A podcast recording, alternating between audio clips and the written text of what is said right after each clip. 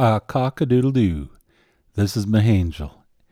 And you're listening to the Manitobaville podcast. And on today's show, we are talking with April Willis.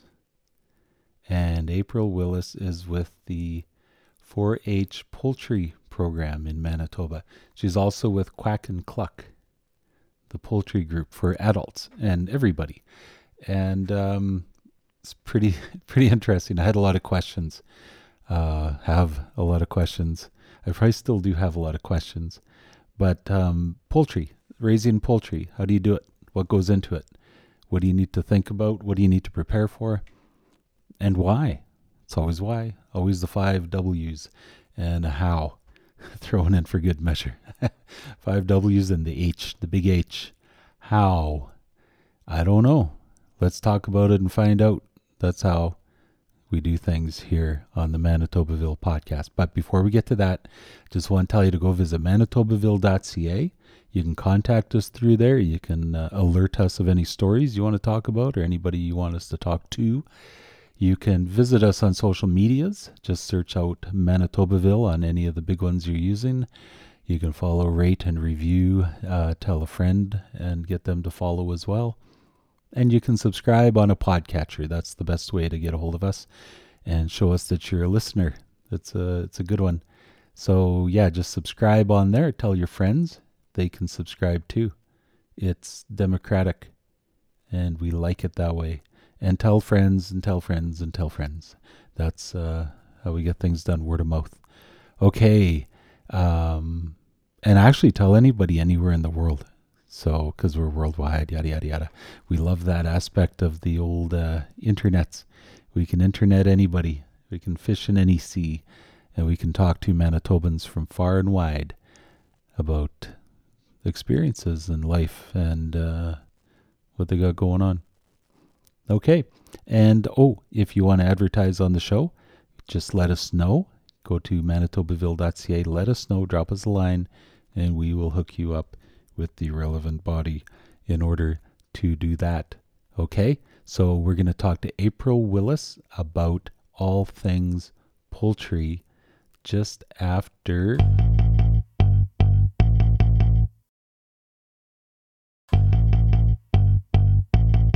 I will just say my dog, she's She's being kind of wild tonight, so I'm trying to keep her out of the room, but she's probably going to have a squeaky toy in here at some point. okay. So I, I'll try and try and keep it away, but yeah, you know how they are. Well, you know, when you're going after the good information, you have to take what comes with it. It's the territory. Yes. so. And it always, it always seems that uh, when I'm doing something important or on a phone call or something, that's that's that's the only time that those toys come out. Yeah, they're like, "Hey, do you want to play now?" Yeah, they're like like kids, I guess. Yeah, they see you're you're paying attention, you're doing something, they want to be in on it. Yes. No problem. So yeah, so what's uh, uh what is uh 4-H poultry? I've heard of 4-H, and I know about the kids with the cows and the horses and stuff like that. But is it there's a specific one just for poultry? Yes. Well, actually, they're never like 4-H in Manitoba um, doesn't have poultry as one of their specific course sections up until now, and more specifically, our club itself. Because if you if you went into 4-H and you wanted to do um, poultry as a project, you would have to go through like the small animals section, mm. and the small animal section is not animal specific. It's just all small animals in general and husbandry of them, and then when you go up a level in the small animals, then you can kind of section off into um, like household small animals and then farmyard small animals.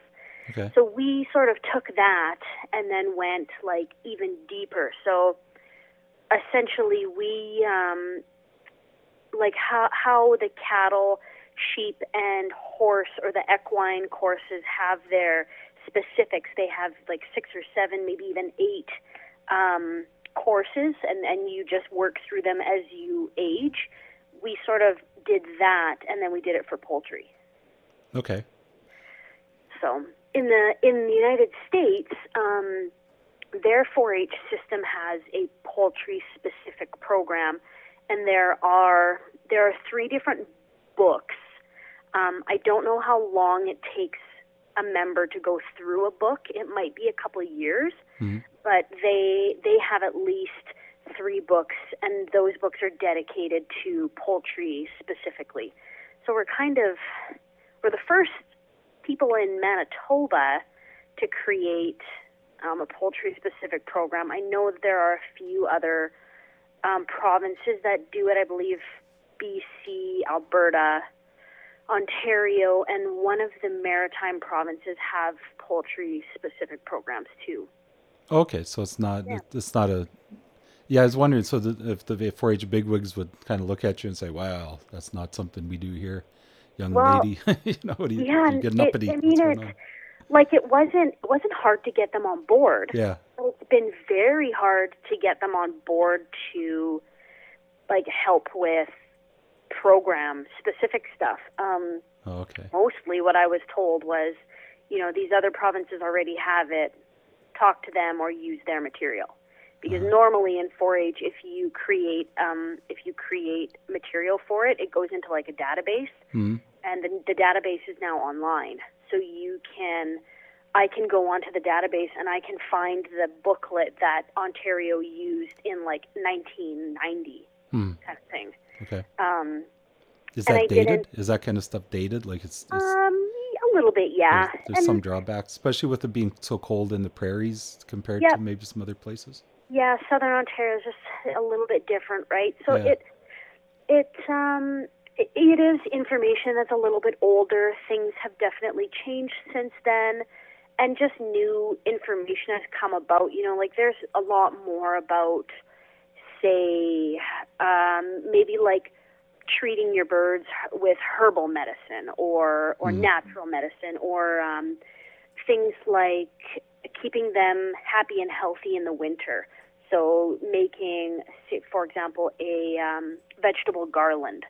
Okay. You know that previously that was never talked about. It just like you know let them let them live in the coop, and if they if they make it over the winter, great, and if they don't, too bad. And now right. we're a little bit more worried about you know, are they happy as well as mm-hmm. healthy? So. Right. Yeah, it gets more holistic. Where. Yeah. Yeah, because a lot of things I've noticed, uh, just off topic, but um, people say, "Oh, there used to be all these old things you could do." Or they'd say, "For if you got a cold, put a put a warm thing on your neck, or like a, a specific thing on your neck." And right. I'm thinking, well, yeah, it keeps your neck warm. Yeah. And, and, that's a big way of getting over colds and the flu and stuff. Staying warm. Yeah. yeah. And, and specific, you know, like your neck and different things. And I'm thinking, mm-hmm. well, they knew what they were doing back then, like in these different things. And you just have to look at it in, in terms of, you know, do I give my, my animal a shot of medicine or do I do these other things for it? So I, mm-hmm. I see where you're coming from with that. It's really neat.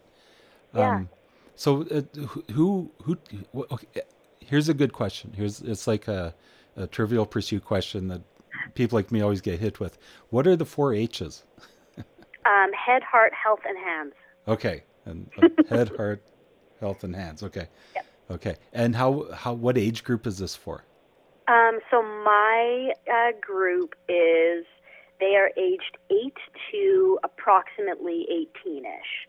Okay. Um, we chose in 4-H. You can be a clover bud and that would be uh, your age five, six, I believe. Like you need to be, I believe it is enrolled in at least kindergarten, so that could be five or six years old.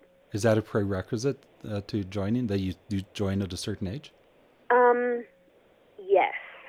As far as I understand, um, I've never. I mean, when I started 4-H, I was already older, and I've and I haven't come about the situation too many times where I've had young children trying to enroll. We did have that this year, but we said eight eight years old at ours because we um, for normal 4-H clover buds. Their first year is very very basic. Um, mm-hmm. They're not required to do a whole lot. It's just just the beginning steps. And for us, we really wanted them to start at an age where they are hopefully understanding that these are their animals and it is their responsibility. Mm-hmm. And I really wanted to, I really, really wanted to get push that home. Um, just because you know you you have a lot of people or a lot of children that want a cat or a dog or a gerbil or whatever, yeah. and you know you buy it, and then mom and dad are always taking care of it. Mm-hmm. And I really, really wanted the kids to understand from the beginning that these are your birds. Right. And so I did have a few people that had asked if their grandkids could sign up. And the one grandkid was quite young. I think she was maybe five. And the lady had actually argued with me and said, "Well, she shows cattle at the at the 4-H cattle show."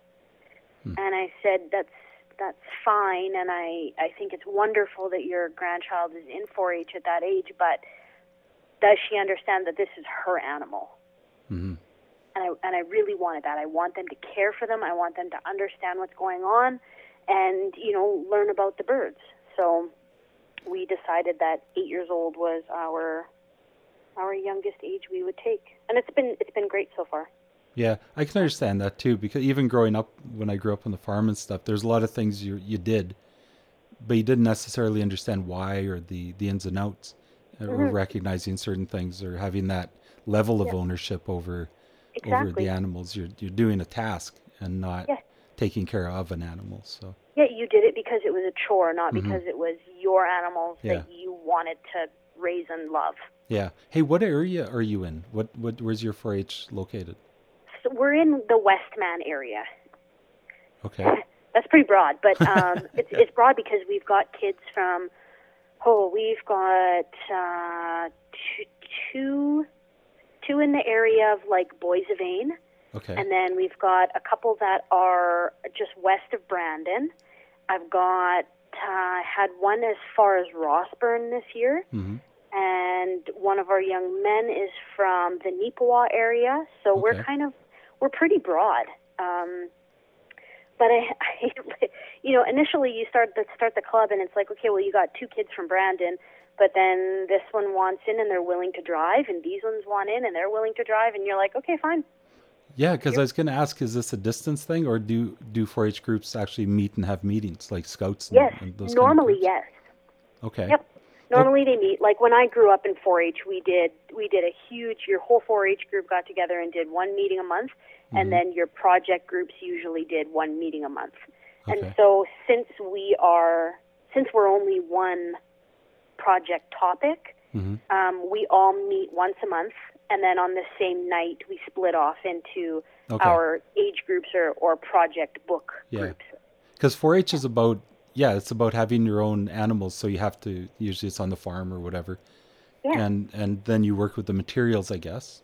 Yep. And you work your way through it, and then you have the support of the meetings as you go, and then meets as well, where you show animals. Do you do that mm-hmm. as well?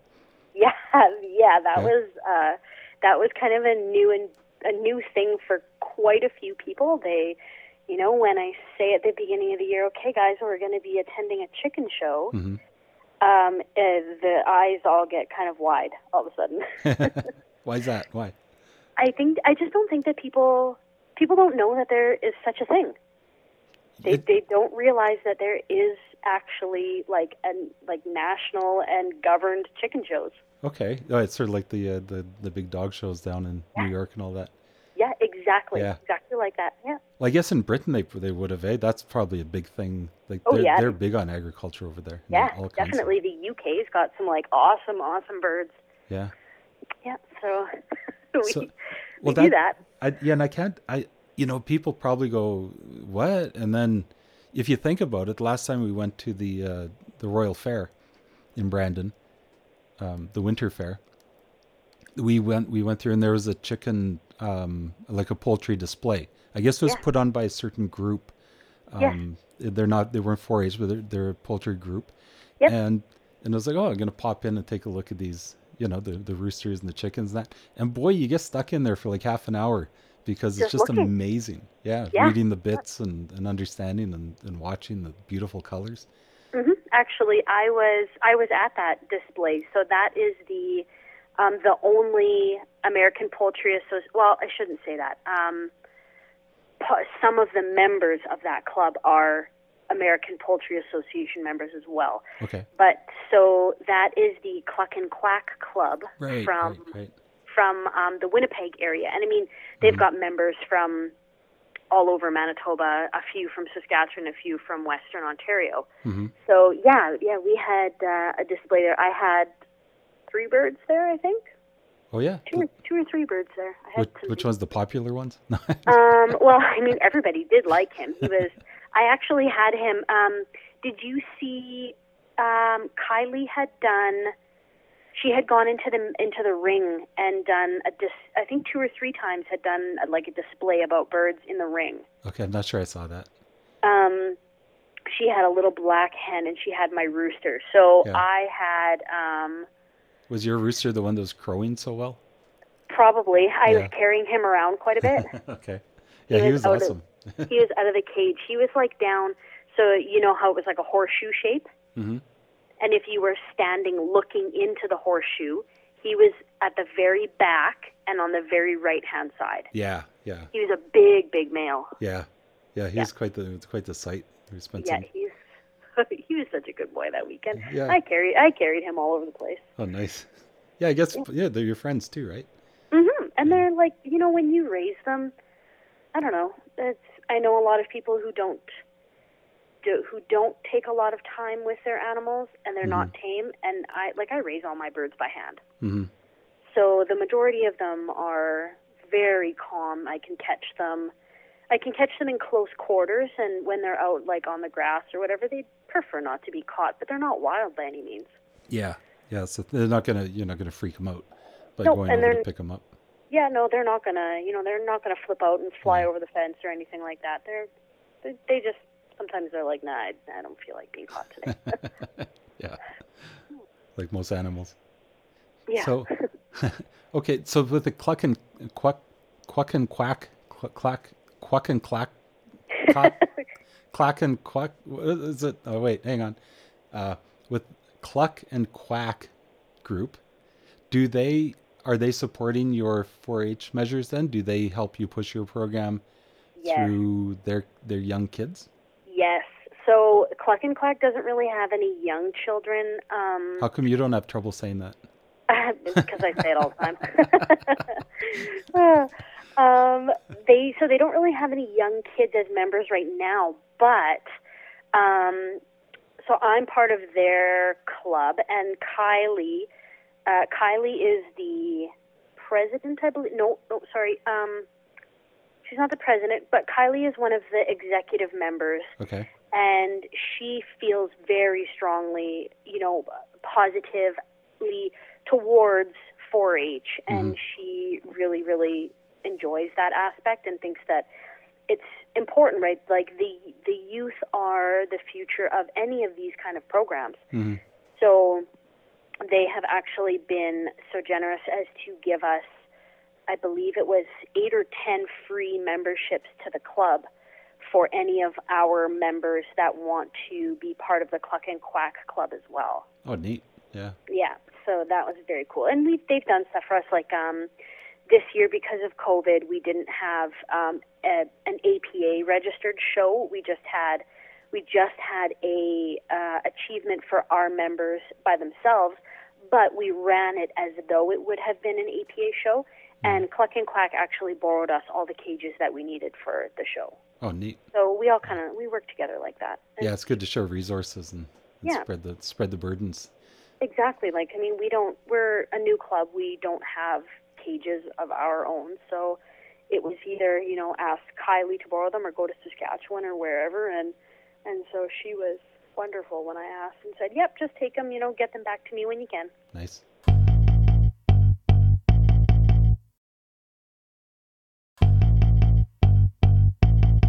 So 4-H is for kids up to 18, you say. What's well, what's for? actually, you can go up to 21, I believe. Okay. Okay. But uh, once you're once you're out of high school and into um, like 19, 20, 21, it becomes more about leadership than Mm. anything. yeah. Um, so it's a little different, but technically it goes up to 21. So what's for what's for people like me who are uh, substantially beyond that limit? Is it the is it joining the like cluck sorry quack cluck cluck and quack group, or Yes. is there is there some other programs out there for adults who want to uh, Um, really dig into the the ifs, hows, whys, wheres? There are on um, online right now. There are uh, there are some different um, courses being done and stuff online. Actually, like if you were to Google courses, there is um, there's a lady who developed two courses. One is quite basic, basic bird husbandry, and then one is a little bit more in depth. And then um, throughout kind of the c- COVID era here, um, some of the universities and bigger groups they're doing just different kinds of information sessions. Um, I'm I think it's University of Sa- Saskatchewan maybe. Um, they did one recently, and I think it was like a forty dollar fee, and it was like a big long session.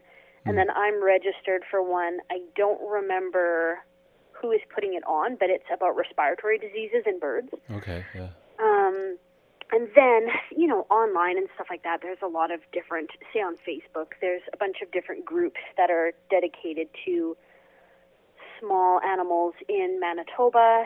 And then um, another really great resource is the American Poultry Association. They have they have a Facebook group that is for paying members, and then they have a Facebook group that is for, I believe, non. Just kind of anybody can be in that group, Okay. and they are such a wealth of information. And it's interesting because there are so many. There's always so many different ways to do the same thing, and none of them are wrong. hmm But it's very interesting to see these different ways that people do stuff. And Yeah. there that group is really great. You know, if you're getting into maybe um, breeding show poultry or something, you know, you can ask on there. You know, how do you guys set up your breeding pens, or what kind of breed program do you use, or how do you record keep when you're doing breeding programs? And like, you will have 30, 40, 50 comments of people who are just interested in helping. Mhm. So those are a lot of where I I go to. If I have something an important question, I usually go to the APA page, or I ask some of my um, senior breeders and and um, poultry keepers, kind of thing. I have a group of it's a group of people that are a wealth of information that I know that if I speak to them, they're giving me truthful information through experience. No fake, no fake poultry info. Yeah, no fake. I I'm very much, you know, if if um if my birds are ill, Mhm. I will definitely give antibiotics. hmm Um, I don't I don't try. I know that for so many people, you know, they have home remedies that they have worked for them or believe have worked, and I so I I am one that you know I'm I'll go to the antibiotics, and I like you know the the breeders and senior breeders that I kind of run in the same group with. They're very much like if we have a problem, we need to fix it immediately Yeah. because you could lose a whole show flock. Yeah. Because yeah, And things things spread fast. Yeah. So you want, you know, I, I know that this antibiotic will work. I need to use it because I need to use it quickly. Right. So Hey, what's the cost for people that want to get into 4-H? Is there like a, a, a fee to join? there usually is a fee to join. Um, I believe our fee last year was a hundred for the full year, Okay. and like that included though we had um, so in our, in our in our session, obviously you want your kids to have birds, and so we that that hundred dollars covered kind of birds too. Okay. So it gets you an animal to care for and some basic Um, hmm. that- things. Yeah, and that was um, that was a hundred dollars, I believe, covered your um, 4-H Manitoba and the club. Okay. So other, otherwise, say if you were um, within a different club or you were in um, a multi a multi club, then you would have to pay your multi club fee and then the club fee of the next place that you went as well. Hmm. So there are some there are some fees, I guess. Yeah. But, but to basically get the info and to get start taking part, that's pretty affordable. So Mhm. yeah, Yeah. it's neat. And where can you? Uh, I know kids on farms are traditionally who we think of when we think of 4-H. Mm-hmm. But with poultry, how close to a town or a city can you get with birds? To tell you the truth, I don't actually know that because I have never I lived in a town. yeah. So I guess the bylaws and stuff, you have to just look up your yeah, local and, bylaws. and it depends on every every city has a different bylaw. Like some cities, um, some cities you can get away with um, hens only, and then they have to be within a certain containment unit, Hmm. and they have to be so many yards or feet away from other buildings. okay. Um, and other places, you know, other places they don't want them at all. Um, So you can't have a rooster crowing in the morning. So I guess I'm stuck listening to all the dogs around our neighborhood. yeah, stuck listening to them bark at you. Thank you, bylaw guy. no roosters in town. Ay, I ay. think I think the only thing that you're allowed to have in like Brandon is pigeons. yeah. I've read the bylaw before and I was just like, what is this? And a prerequisite for that is you have to have statues. Statues, yeah, big gargoyles all over your house. Yeah. That's what you need first. then you get pigeons, yeah. And then you And get a there. broom to clean up. Okay. Um, so so okay. Now, what qualifies as poultry? Here's a big question because a lot of people say, well, they- they'll think chickens or ducks or whatever, but what what runs the gambit? Well, so poult there's poultry and then there's waterfowl. Um, so under poultry, you will have your standard standard bred or standard size chickens. You'll have your bantam chickens. Um, you will have guineas, like guinea hens, hmm and then uh, quail and turkeys. Okay. Those So would be your. Those would be your. Um, if you're showing, I, I don't believe that quail fall under any kind of show category. So it'll be like Mhm, okay. bantam birds, standard birds, uh, guineas, and turkeys. okay, and of course within those, there's all kinds of different breeds and and specialties and stuff.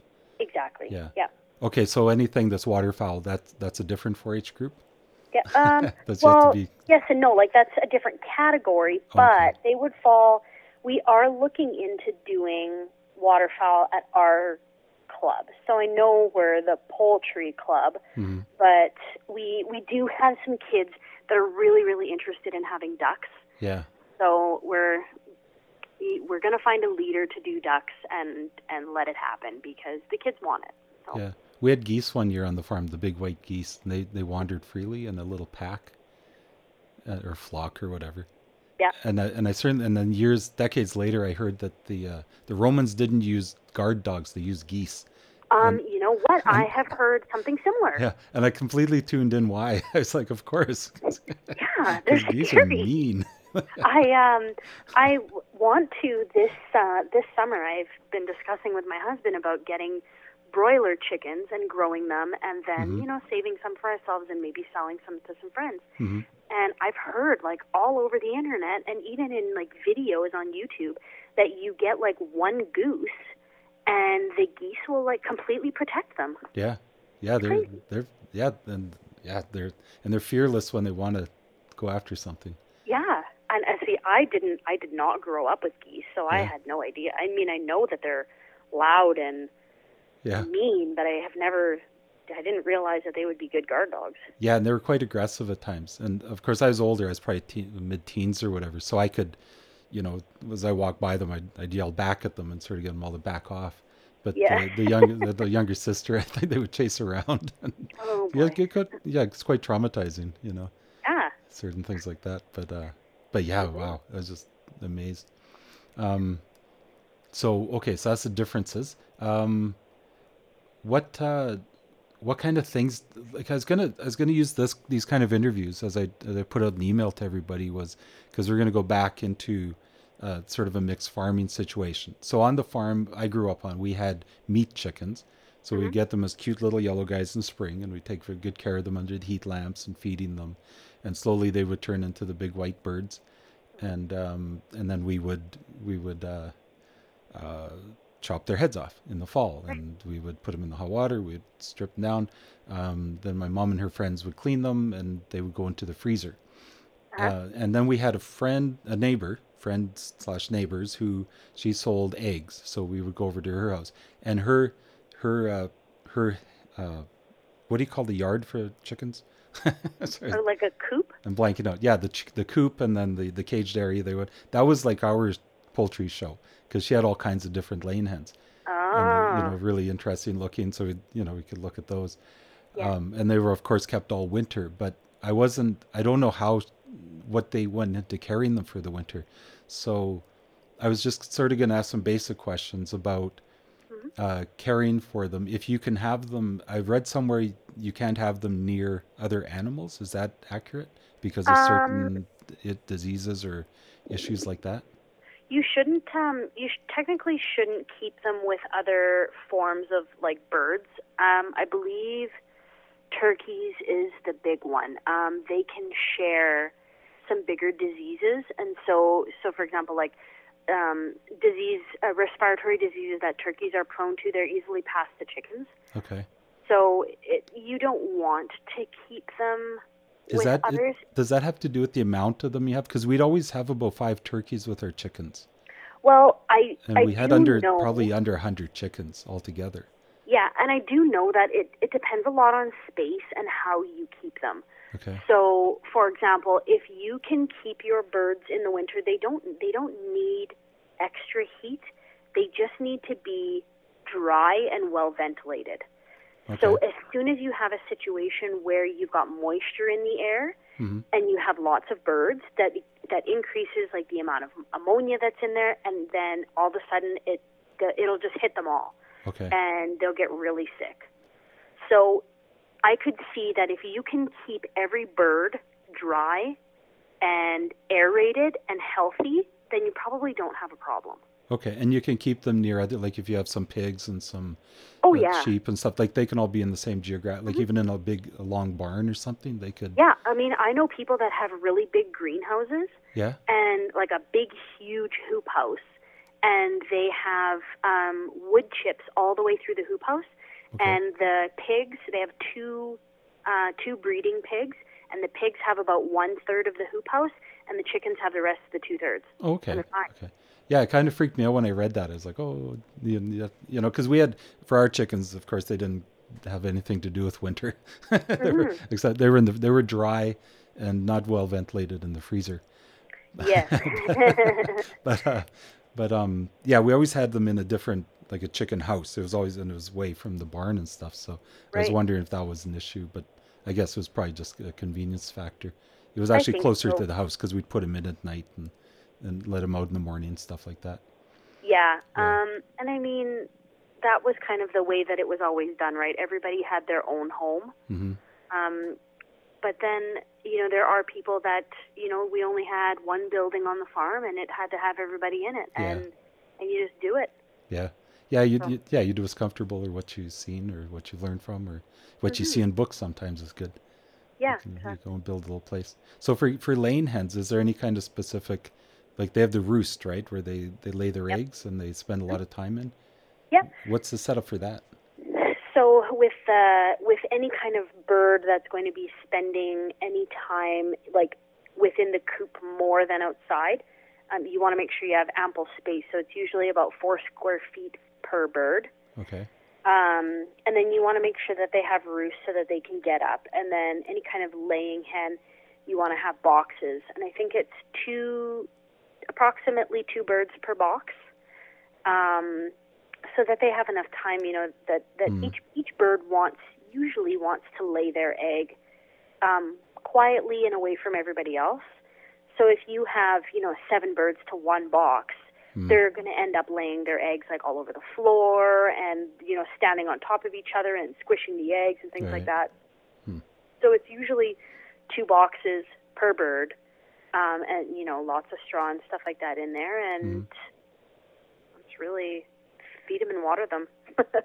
feed them and water them, and they'll lay eggs for you. What's the what's the rooster for? I mean, I know we need him to wake up in the morning and and to to look at him walking around all cockily, but Honestly, it's, it's just fertilization.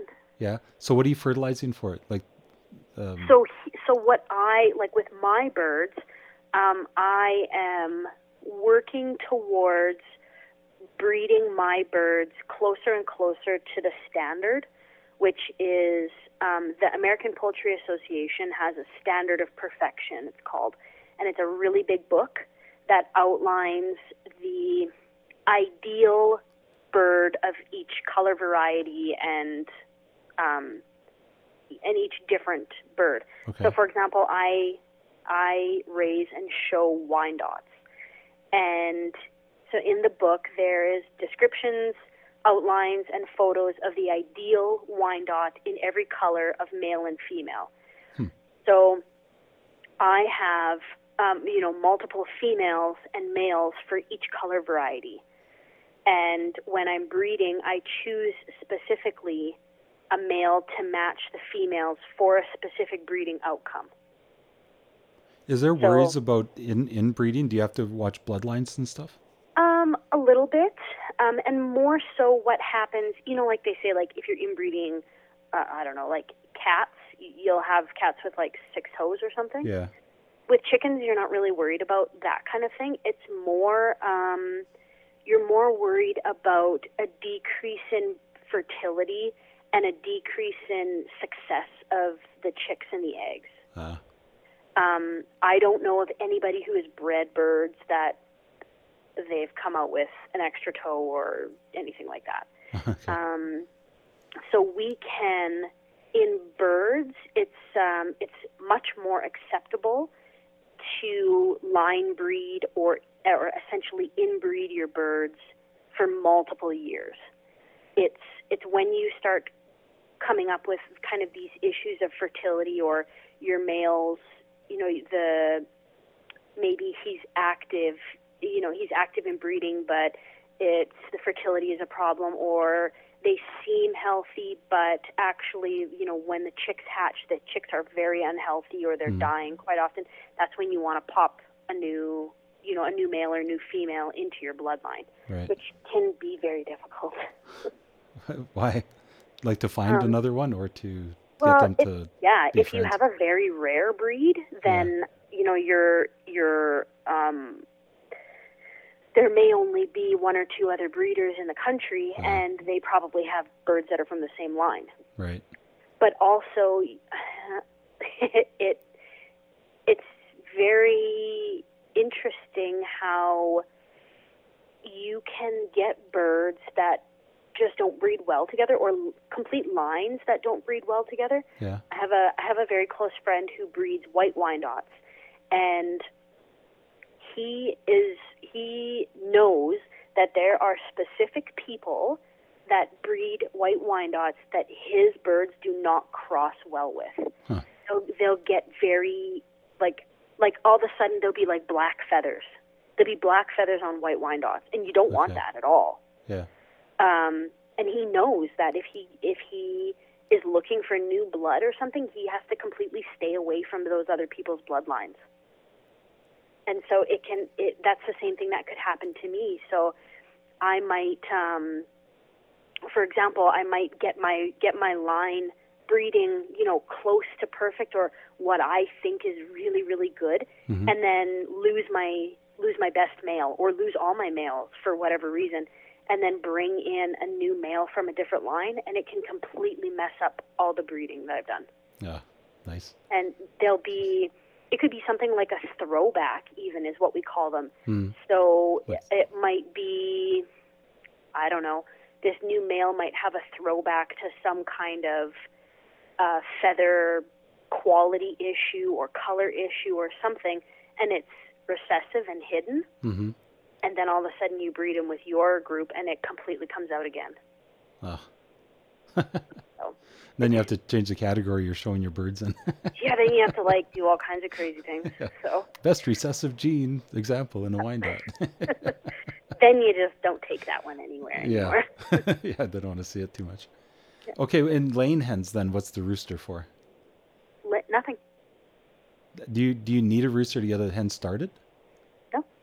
The hen Nope. just she'll do it on her own. So Yeah, you don't you don't need a male for anything besides fertilization. I mean, it's nice to have them around and yeah, I was gonna say, good but like a good male will be good to his hens. yeah, he will he will find all of the good things for them you know like all the bugs or all the treats or whatever yeah. he'll find all that for her Okay. and a good male will protect all of your hens do you have to worry about them breeding them if you're just collecting eggs? nope Well, the eggs they won't. I guess they, I've there won't they won't be any different okay. like The only thing is, is your your eggs will be if you have a male, and he if he's breeding all the hens, Mhm. then your eggs will be fertilized. But they need a certain temperature and a certain duration of time to begin to to begin to develop. Okay, so if you collect the eggs and put them in your kitchen, they're not going to develop then. Nope, they're not going to develop at all. Okay, okay. So yes, because yeah, I always wondered like the roosters are always around and they're cool to look at, but Yeah. yeah, it's not the same as others then. Nope. Oh, okay, that takes a lot yeah, it's not. You won't like crack your egg and there'll be like a live chick on your plate or anything. yeah, Nope. yeah, It yeah, takes you- a while for that to happen. yeah. I guess. yeah. Okay. Well, that's good news.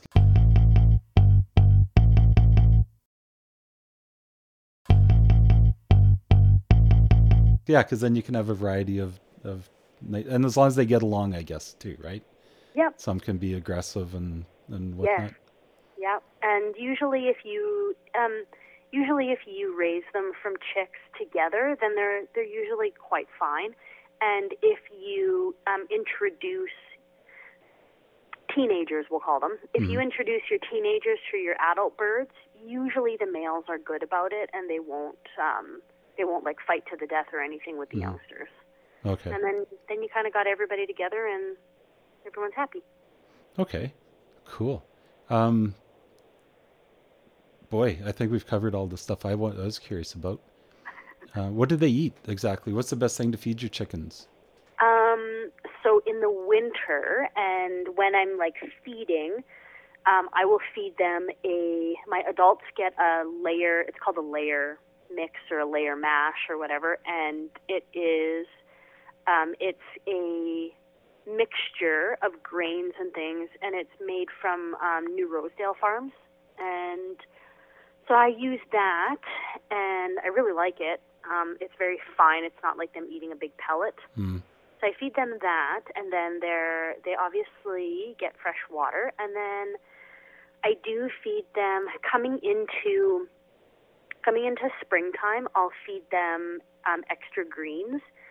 Um, it just kind of helps kickstart their system a little bit, and I found with my hens, especially the ones that I'm using for breeding, and I want them to start laying, and I want them to lay healthy um, eggs, essentially. Mhm.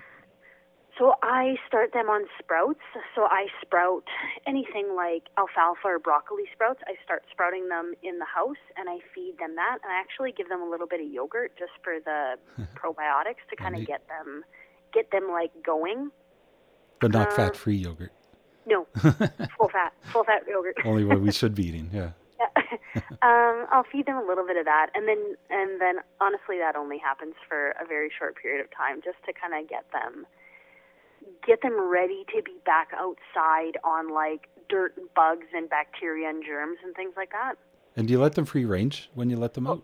Oh yeah, Yep. So they're just all over the farm, kind of thing. Just they're all over, and I don't like my yard's not fenced in. Yeah. Um, if I'm worried about birds, like we do have foxes and raccoons, so when they will make their way here eventually, and I usually use lose a couple birds, um, and then then we start using fencing and things like that. Like I've got electric poultry fences, and we put those up and put the birds inside those hmm so that uh, you know the the wild animals can be here, but they're not gonna get anything. Yeah. Do they range like the raccoons and foxes? What do they have ranges and they'll range away from yours, and then maybe wander back to them, or do they set up shop? and just They, like they, they set up shop. yeah, they just stop for a while. So this is great. We uh, Yeah. we had a whole den of foxes that uh, decided that this would be a great place to Yeah. try and get their meals from until they couldn't get them anymore. So And then they just wander off. yeah, go pick a new spot. And then do you open your chickens back up again? You, you let them out again? Yep. Um, How do you know? How do you know if the foxes are around or not anymore? Um, they're not very. They they think they're very sly. They're not. they they come out in the day, so we see them. Yeah, and you have dogs, I guess that that'll alert. Yeah, I have a dog, and she's very. Um, we keep like we have um, really big like cathedral windows on our south side, and it overlooks our whole yard. Okay, So she is a very good uh, lookout dog. okay. Yeah, I was going to ask you what the best lookout dog for poultry is. well, really, um, like mine is a short-haired pointer. She's a hunting dog. Yeah. Um, eh, she's not um, not a bad dog for poultry, but a, a better choice would probably be a livestock guardian dog. Mm. Um, so Great Pyrenees or something like that. And you know they they are just so happy to live outside with with the birds.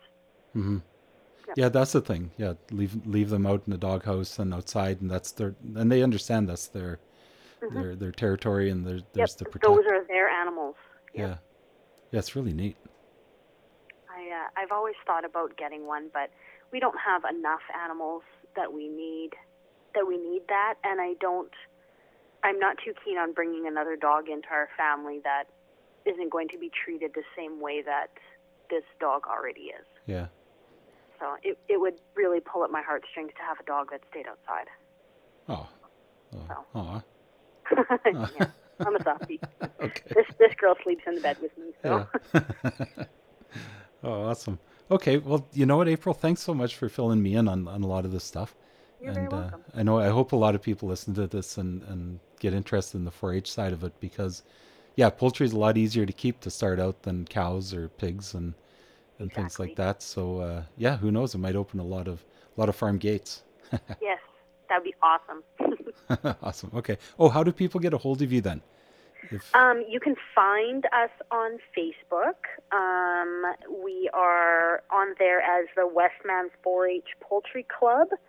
Um, and then, you know, if anybody has any inquiries about me, I'm April Dawn Willis. You can find me on any kind of social media. Um, uh, my husband and I, we have a social media for our farm. It's Lil Backwoods Farm. Little Backwoods. Yep, Lil as in L I L. Oh, Lil. L I L Backwoods Farm. Okay. Yeah. Okay. Um, great. Well, I hope people uh, get in touch with you. That'd be awesome. Yes, that'd be wonderful. Okay. Well, thanks for taking the time. You bet. Thanks for having me on.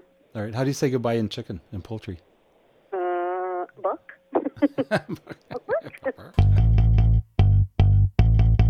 Okay. Thanks for uh, hanging around. Thanks for hanging around. What's a chicken thing we could say? I don't know. Roost. You've been roosting a while. Thanks for roosting all the way through. Go lay your eggs now. Go lay your eggs. Okay. I just want to say um, thank you for listening to the Manitobaville podcast. Of course, this is Mihangel, and we want you to tell your friends so they can hear as well.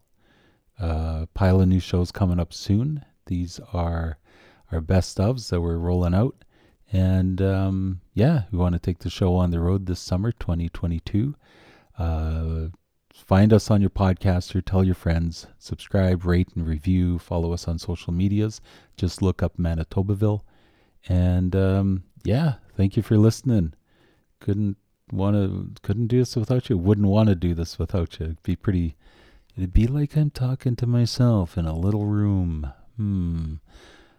Well, that would be a different experience if it weren't for you, the listener. All right. So this is uh, the Manitobaville podcast. This is Mihangel, and uh, we're copyright 2022 by Rodeo Road Studios.